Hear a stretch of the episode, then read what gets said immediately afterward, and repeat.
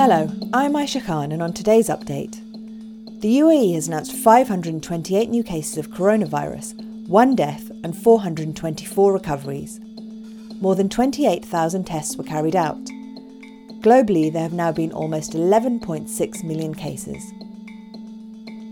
There are to be 2 million additional COVID 19 tests carried out across the UAE over the next two months.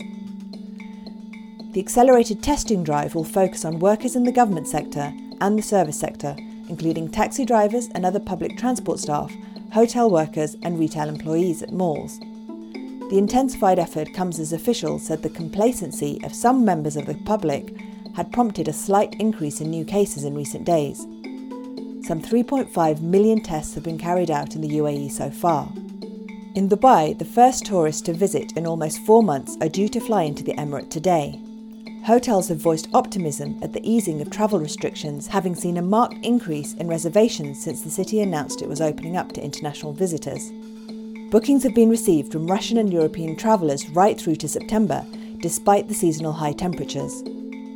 Dr. Tom Jefferson from Oxford University has said the coronavirus outbreak may not have originated in China and instead lay dormant around the globe waiting for the right conditions to activate the senior associate at the Centre for Evidence Based Medicine at the university, said early research had shown that the virus thrives in temperatures of 4 degrees Celsius found in sewers and meat factories.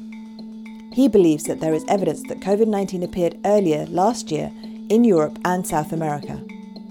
Saudi Arabia, the Arab world's biggest economy, does not share the International Monetary Fund's outlook on the kingdom's economy and is more optimistic about growth despite the impact of the COVID 19 pandemic.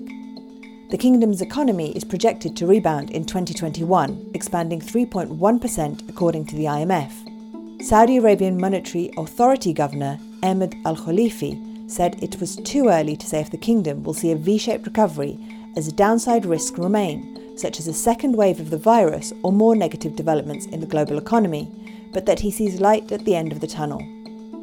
Iran faces a political standoff as hardliners in parliament move to summon President Hassan Rouhani to answer questions in a move that could result in his impeachment. Meanwhile, an investigator for the UN said the January US drone strike in Iraq that killed top Iranian general Qasem Soleimani and nine other people represented a violation of international law.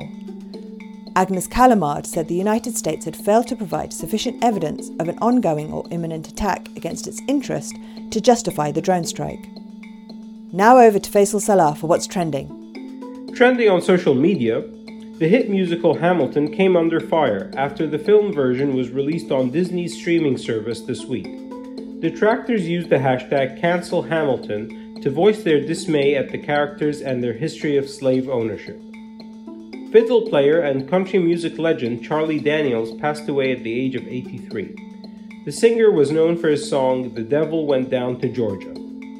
Finally, Tottenham Hotspur beat Everton 1 0 in the Premier League, with a scuffle between goalkeeper Hugo Lloris and winger Heung-min Son at full time taking all the attention. That's it for today's update. For more audio content, head to the podcast section of thenational.ae.